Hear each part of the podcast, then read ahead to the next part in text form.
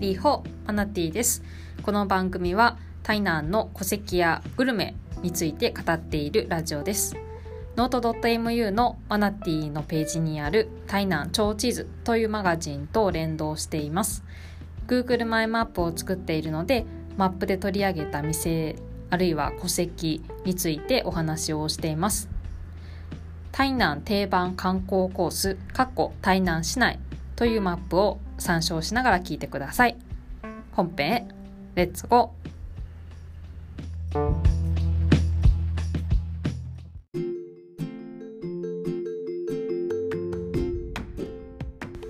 チャプター1新農街新朝時代からの街並みが残っている。非常に趣のあるエリア。それが仙音寺へ新農街です。中でも少し入っていくとある金花府という廟はなんと1830年建設のすごく古い建物でしかも当時建設された当時の原型をとどめている貴重な廟です。とっても小さいので気づかずに通り過ぎちゃう人もいるかもしれないんですがちゃんとあのこれをこの病を見てほしいです。またシェノンジェ新農街の一番奥にある大きな病は薬の神様の病です。こちらと金花風は比べてみるとすごくあの大きさでは雲泥の差ですね。薬の神様の病の方がすっごく立派です。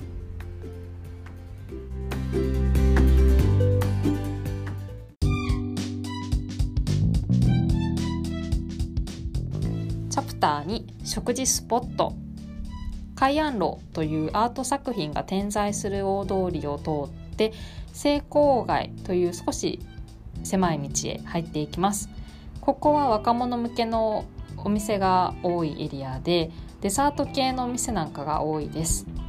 おすすめは大勢というフルーツかき氷のお店です。夏は旬のフルーツかき氷、まあ、冬でもいろんなフルーツの、えー、カットしたものをですね食べることができます。この成功街から国家街にかけては小さな店がたくさんあって昼から夜にかけていつもとてもにぎわっているエリアです。お昼からこの辺りは繰り出した方がおすすめですね。細い道のためバイクが横をビューンと通ったりすることもあるので気をつけてください福音小吃店日本語読みと日本語読みすると福栄というお店は有名なイメンイーミンのお店です。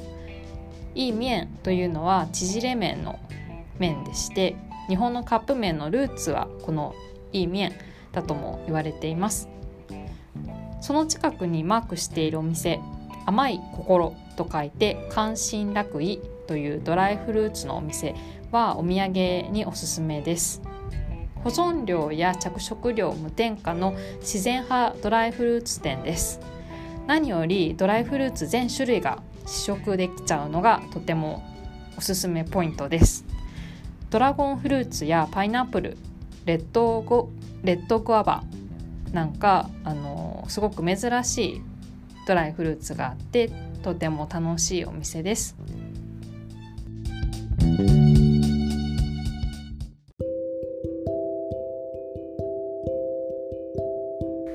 チャプター3ランシャイトゥブループリント。最後のスポットは通称ブループリントと呼ばれるアートスポットです。夜行くと電飾が照らすアートが見られます。アーティストのアトリエ兼ショップアート展示などいろんなアートやデザインが堪能できます。台南の若手アーティスト中心にこのエリア自体日本統治時代の建物をリノベーションしてますのでそれもあの見てみてください。もし裏口から入っていかれていましたら忘れずに西門路沿いのメインの入り口にある作品ブループリントを見てくださいね。ではまた次回。再会。